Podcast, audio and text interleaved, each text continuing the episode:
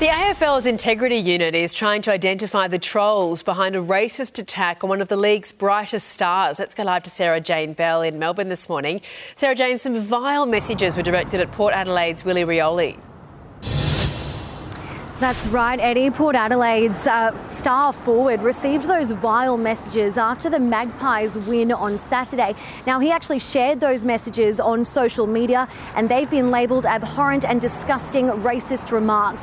Now, the AFL's Integrity Unit is working with the E-Safety Commissioner to try to identify the culprits and if they are found, they will be subjected to a lifetime ban from the AFL under new rules that were introduced earlier this year. Now, that abuse followed an off-the-ball play that's actually seen Rioli cop a two week ban for his hit on Nathan Murphy. In that last quarter, though, he did score a crucial goal.